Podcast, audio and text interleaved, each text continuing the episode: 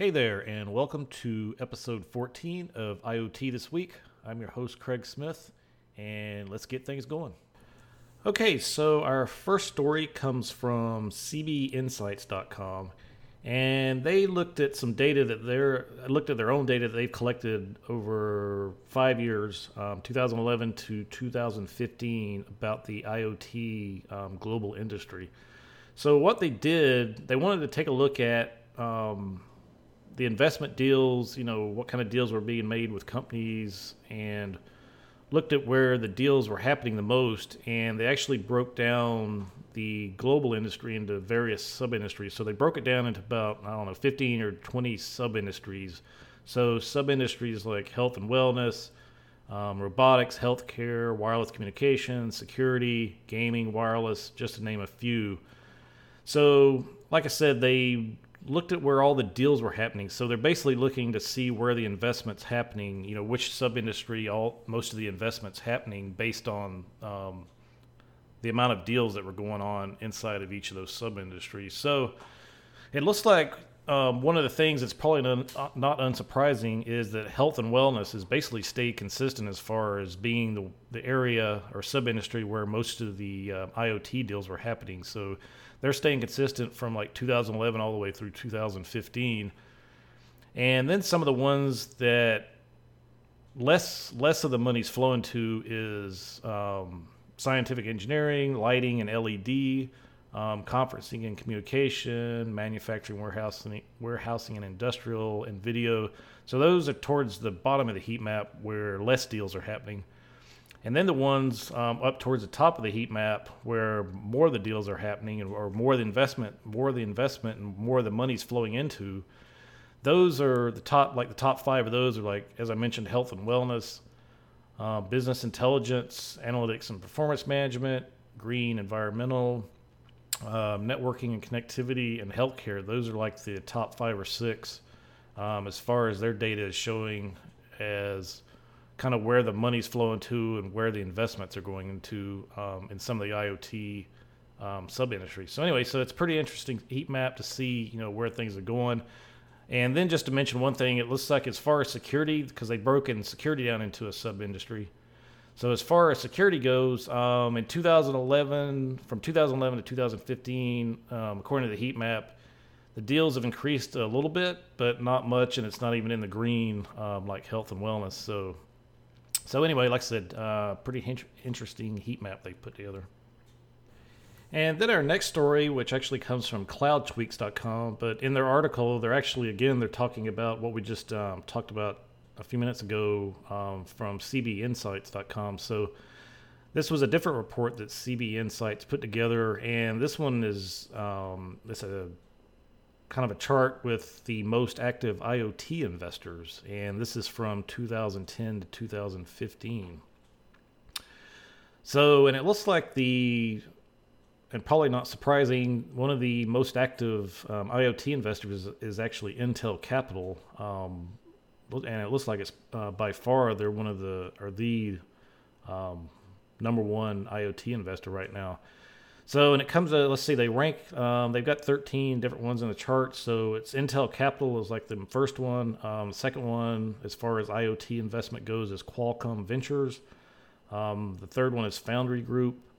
The well, the, the, so there's two tied for third. Looks like so it's Foundry Group and KPCB, and then the fifth one is Andreessen Horowitz, and that's like that rounds out the top five. And then there's um, yeah, another eight underneath that um, as far as IoT investors goes. But those are their top five. So again, um, a another interesting chart put together by CB Insights, kind of telling you know who's. So the first chart that we talked about, the first story was talking about kind of the sub industries where the money was flowing to. And now this chart kind of tells where the money's coming from as far as what the IoT investors, you know, where the IoT investors are coming from and who's who's putting the most money into it and effort into it. So anyway, um, another interesting chart by CB Insights.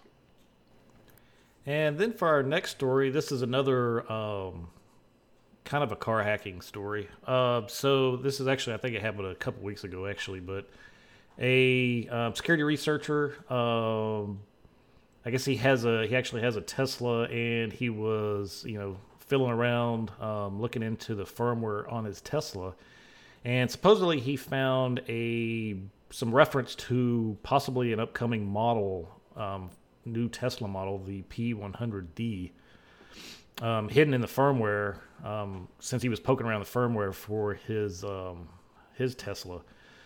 So, and according to him, um, shortly after he kind of tweeted out that he might have found such a thing in the firmware, um, supposedly his car all of a sudden started remotely downgrading his firmware because of what he found. So, so who knows whether that's actually actually happened, um, or if it's just some fluke or somebody at because uh, he tweeted this out and obviously Tesla saw this. So I don't know if somebody was having fun with him or what, but apparently um, he says that after he tweeted that out and you know revealed what he'd found, that his um, the firmware on his Tesla actually started remotely um, downgrading, and then in, in a and just a little bit more of that story. So apparently, um, Elon Musk, who you know who owns Tesla Motors, tweeted back that uh, that wasn't anything they did. Um, so anyway, so so it's not it's not the typical hacking car hacking story where anything really bad happened, but uh, it's just funny. It's a nice little nice little twist to it. Um,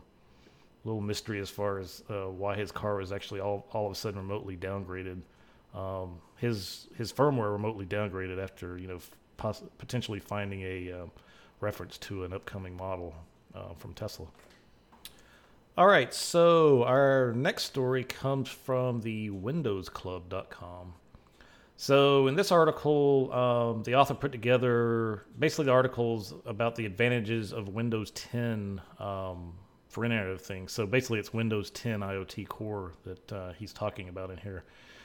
So, what it looks like he did, he just he basically goes through you know what's available in Windows 10 IoT and kind of talks about the various areas and why it, it's an advantage to use Windows 10 over some of the other IoT um, platforms. So I personally I've installed Windows 10 IoT on a Raspberry Pi. Um, so it is it's really it's really easy to um, install. And actually, I think I put the video I put a video together at some point um, way back.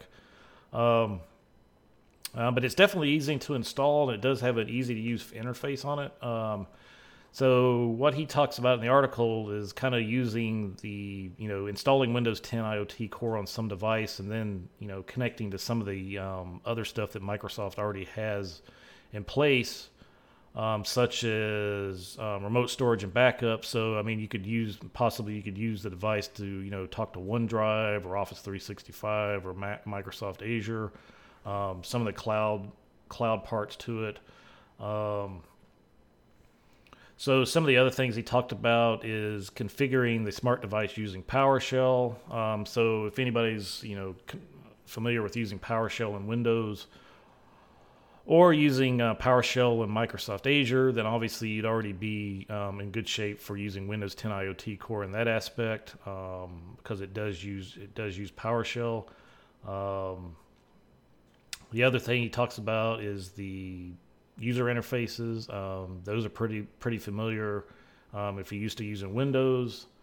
And then the other thing is easily implementation, easy implementation on uh, Windows networks, which should be pretty obvious since it's a cut down Windows operating system.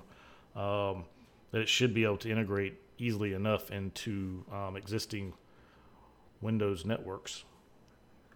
So aside from the article, or so aside from the advantages he talks about in this article, um, as far as using Windows 10 IoT Core um, instead of some of the other um, IoT platforms, um, if you haven't had a chance, I would definitely, and if you happen to have a Raspberry Pi, actually there's a couple other boards it'll actually install on. Um, I would get, I would give it a try, just to, if nothing else, just to see how kind of see how it works uh, because it is pretty interesting. They also have some sample apps um, that you can actually do things with. So, like for example, I think the uh, one of the videos I made um, was using a Raspberry Pi, putting Windows 10 IoT Core on the device, and then actually cut, um, connecting up a breadboard and connecting in a capacitor and an LED, and then using one of their um, sample apps, which I think is called Blinky LED or something like that. Um, to basically you know tell it to run on the Windows IoT device, and then it blinks the uh, little LED that you've got connected to the Raspberry Pi or whatever other board you might have it connected to. So anyway, so I will give Windows credit for this one. IoT, the um, Windows 10 IoT Core is uh, pretty cool, and like I said, it is um, very easy to install. So have a look at that if you get a chance. All right, so our next story is actually uh, pretty cool. I actually thought about buying one of these things, but I haven't yet. So anyway, it's these a couple of guys put together. Basically, it's a hacking board for um, IoT devices, and it's called Hardsploit. So the intention of the board is to actually help folks who might not be as knowledgeable um, on the hardware side of IoT devices to make it easier for them to basically take this board and you know using JTAG connectors or whatever so they can connect this board up to a IoT device. And then actually maybe for example they you know if you can't get the firmware other places like a website or whatever for a particular device maybe you can pull the device or pull the firmware directly off the device using this Hardsploit board. Um, so anyway so like i said it'd be interesting to uh, purchase one of these things i think they're a couple hundred bucks um, to purchase one of these things and see how this thing actually works um, and to see if it actually makes it easier.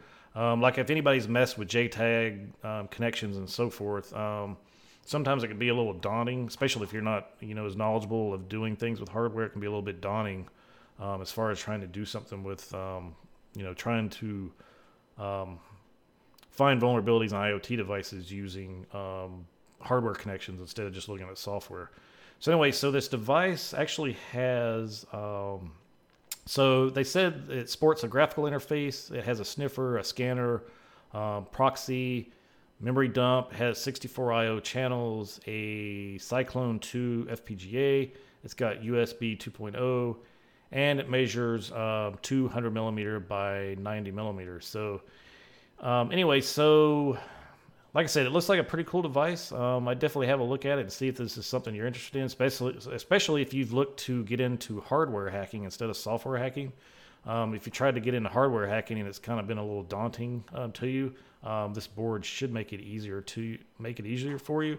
Um, because one of the things it does note, is it's supposed to have um, uh, what the article calls assisted visual wiring and LEDs um, that are supposed to help help people, you know, plug in the right wire into the correct socket and stuff, um, so you don't actually, you know, um, brick the device you're actually trying to test. But anyway, like I said, have a look at it. It's called Hardsploit, and it's pretty interesting.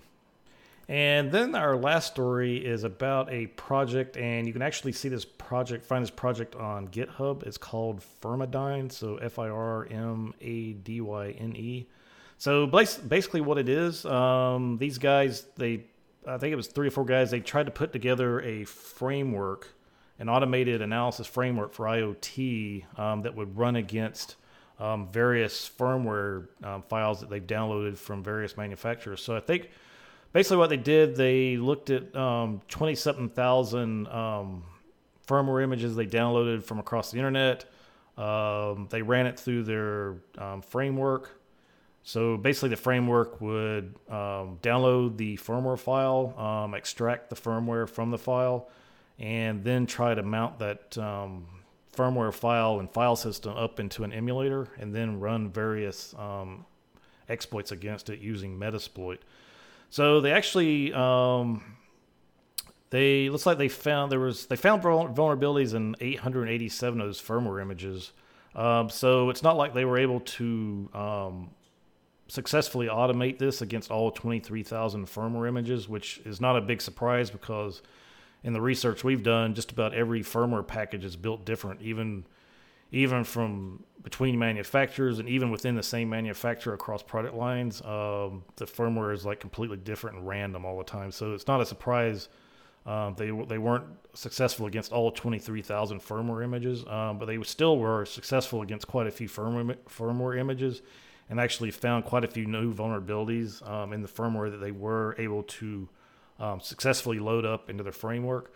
Uh, but anyway, um, there's still they've still got a lot of work they need to be, needs to be done to you know fully automate this. But anyway, so it's a great start what these guys have done um, as far as trying to put together some kind of automated framework for firmware because um, based on all the stories that have been in the news lately, we sure do need some kind of um, automation put together for for firmware analysis. Because, um, like I said, there's a lot of there's a lot of firmware files out there, and it takes quite a while to extract them, uh, take a look around in them, and so forth. So, um, yeah, definitely a cool project. Uh, check it out on GitHub. Again, it's called Firmadyne, and hopefully they'll continue to work on this and make it better. Uh, but anyway, um, like I said, it's a really cool start for an automated framework analysis for uh, firmware. Okay, and then speaking of um, firmware firmware analysis, um, so a couple of weeks ago I put together. Um, I mean, it's not on the scale as Firmadyne, but anyway, I put together a quick tool. It's basically it's just a script, um, and it's called Firm Walker. Um, so I'm actually going to put together a short video of that um, just to do a little quick demo of it and talk about it a bit. but again, it's on GitHub, so it's under Firm Firm Walker, F I R R M, sorry, F I R M W A L K E R. Um, so basically, it's just a short script. It does some greps and so forth. And actually, there's been a couple other folks who have um, added to the project. Um, but basically, what it does um, is once you've extracted the uh, file system from the firmware file, um, you basically just run this script against the file system, and it finds interesting things like um, it looks for different binaries. It looks for certificate files, um, like password password files, like etc shadow, that sort of thing. Um, so it looks for certain key binaries like web servers and Dropbear, BusyBox, that sort of thing, things that are common to firmware. Um, but anyway, like I said, again, I'll talk about that. I'm going to put together a separate video for that and put it under under the uh, podcast. All right, so as far as what we've got next, um, couple things under learning about IoT. Again, this stuff's all in the show notes um, on the website, so definitely have a look at the show notes um, if you want to go back and look at this some of this stuff.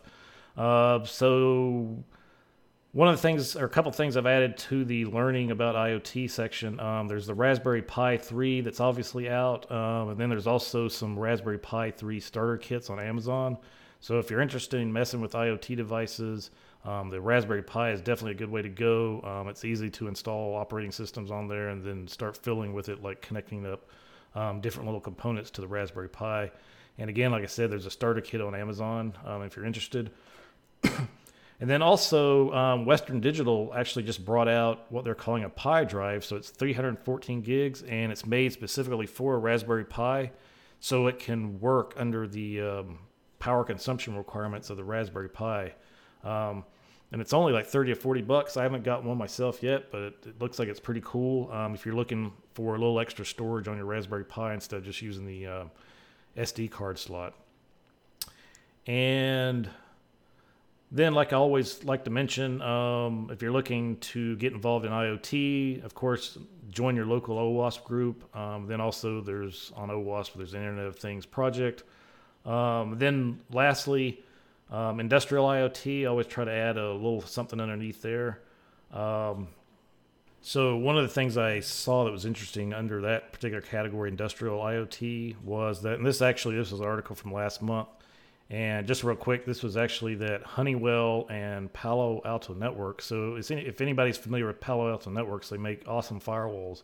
Um, but anyway, they've partnered up with um, Honeywell to actually try to um, increase security for industrial customers um, with industrial facilities and um, critical infrastructure environments like you know nuclear power plants and other power companies and that sort of thing. So anyway, that should be pretty interesting to see how that all plays out with um, those two pairing up to kind of help industrial cybersecurity.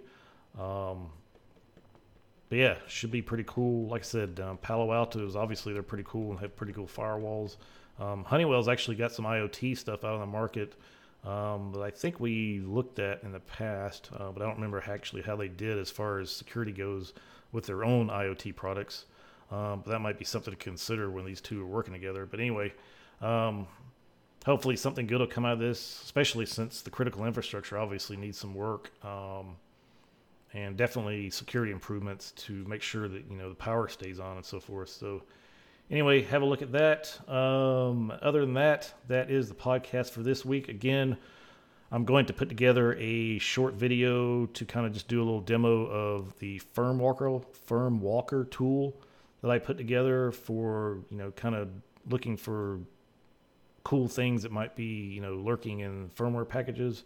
Um, so look for that. Uh, but other than that, that is the podcast for this week. So have a great day, and I'll see you next week.